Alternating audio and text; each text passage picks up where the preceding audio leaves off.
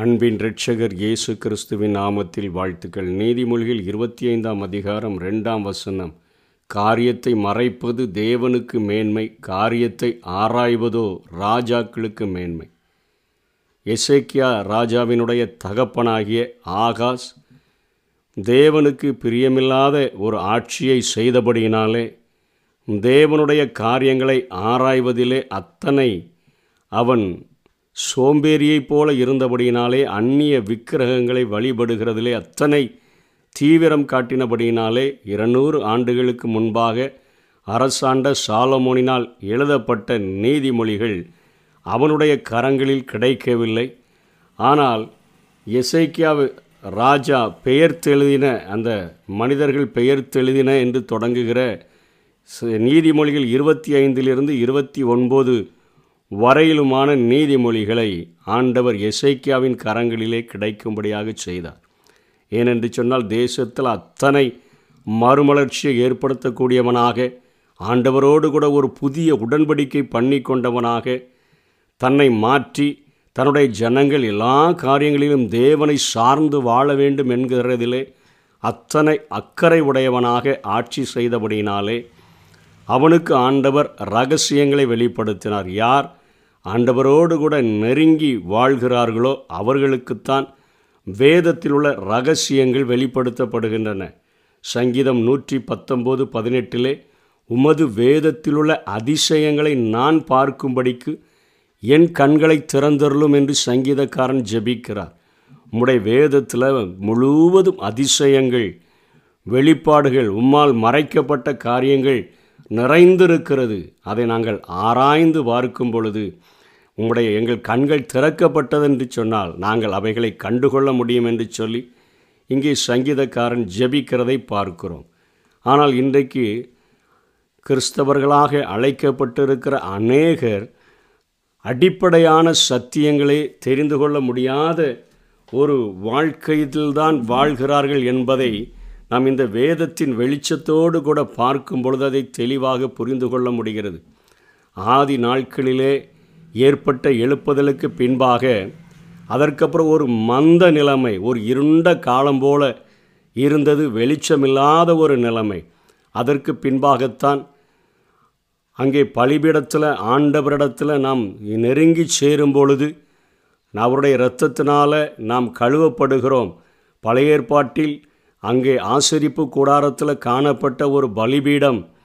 அது கிறிஸ்துவினுடைய பலி மரணங்களுக்கு அடையாளமாக ஒப்பு கொடுக்கப்பட்டு ஒப்பிடப்படுகிறது. ஆகவே ஆண்டவரிடத்தில் நெருங்கி சேர வேண்டும் என்று சொன்னால் நாம் நம்முடைய பாவங்கள் கழுவப்பட்ட நம்மை நம்மையே பலியாக ஒப்பு கொடுக்க வேண்டும் என்கிற ஒரு வெளிச்சத்தை பெற்றுக்கொண்டோம்.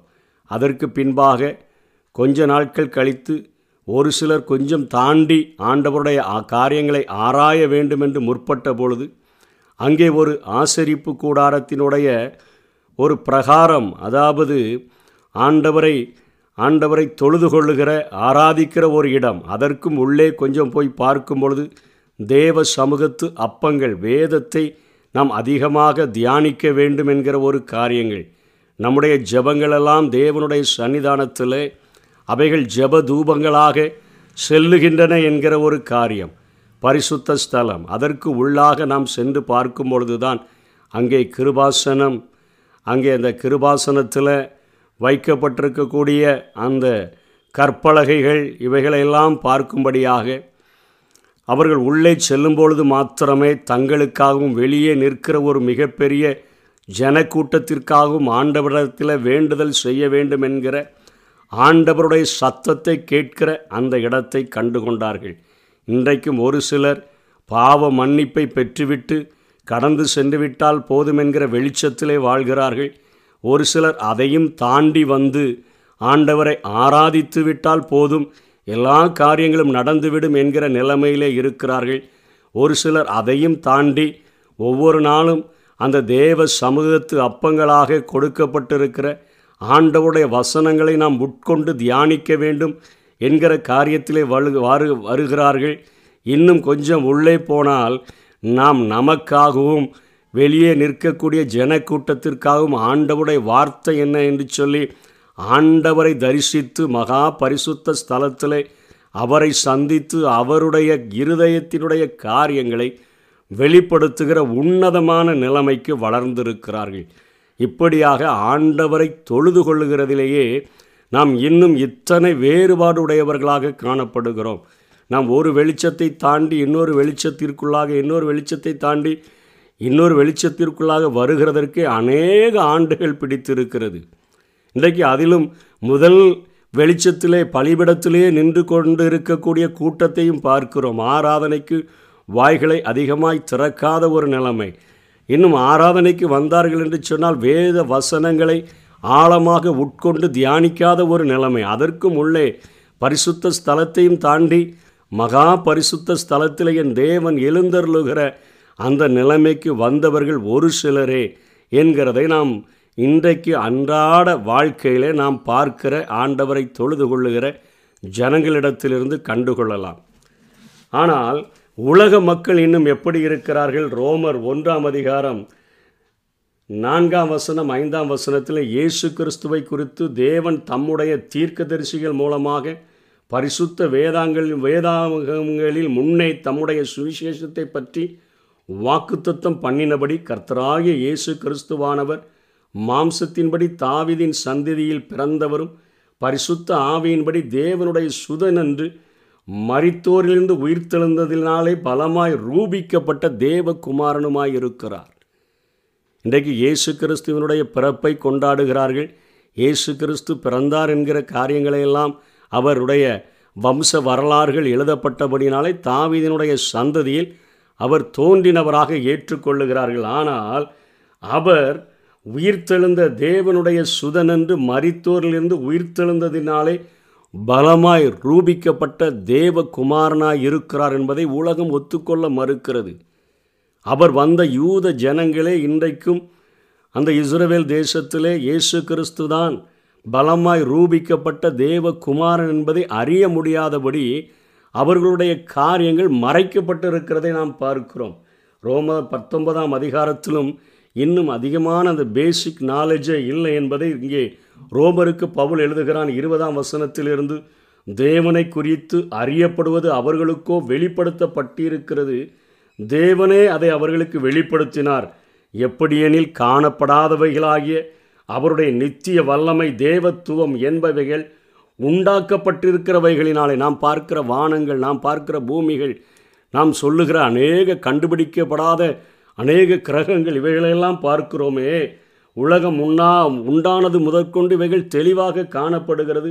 ஆதலால் அவர்களுக்கு போக்கு சொல்ல இடமில்லை. சிருஷ்டி என்று ஒன்று இருந்தால் இவ்வளோ பெரிய சிருஷ்டியை உண்டாக்கின மகா ஒரு பெரிய தேவன் இருக்க வேண்டும் என்பதை சிருஷ்டிகளின் மூலமாகவே மனிதன் கண்டுகொள்ள முடியும்.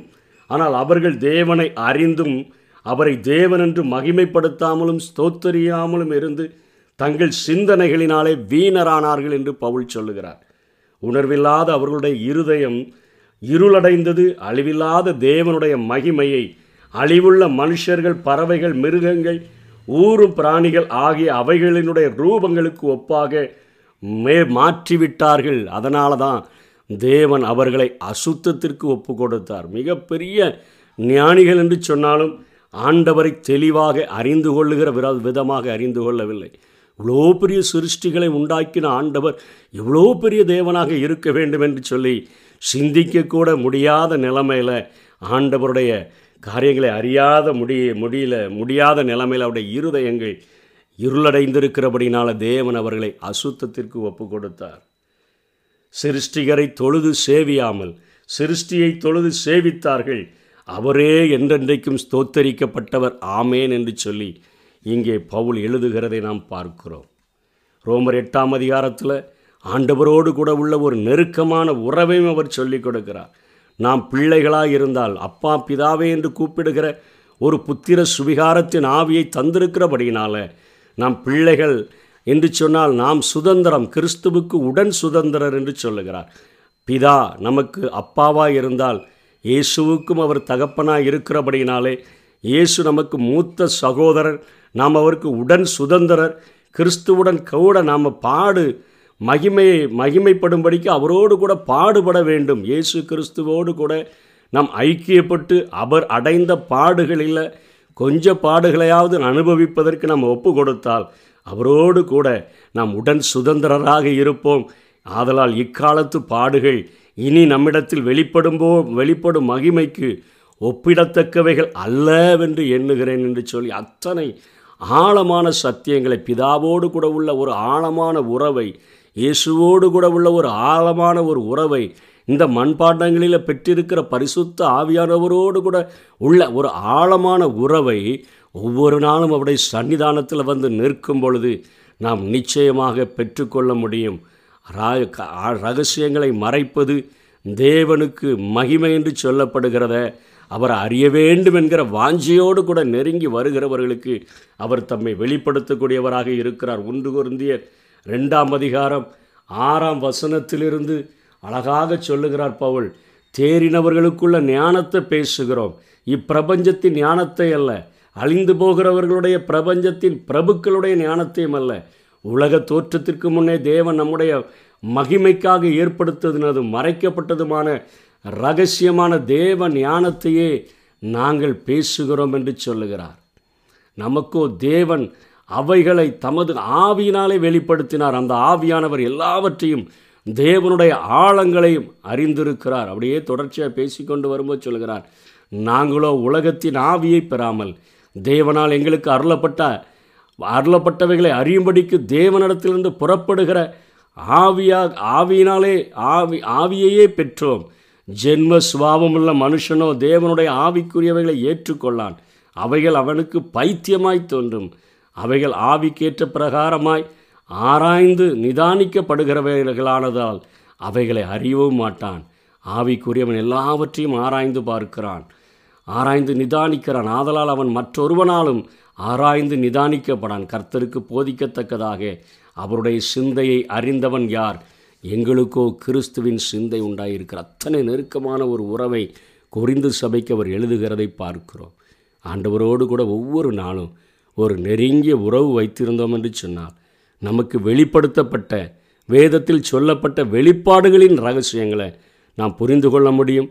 அதையும் தாண்டி வெளிப்படுத்தப்பட்டவைகளையும் தாண்டி அறிய வேண்டும் என்கிற வாஞ்சை வேண்டியதில்லை. வேதத்தில் எழுதப்பட்ட வெளிப்பாடுகளுக்குள்ள அர்த்தங்களை புரிந்து கொண்டு ஆண்டவரோடு கூட நெருங்கி வாழ பிரயாசப்படுவோம். கர்த்தர் தாமே நம்மை ஆசீர்வதிப்பாராக. ஆமை இன்னும்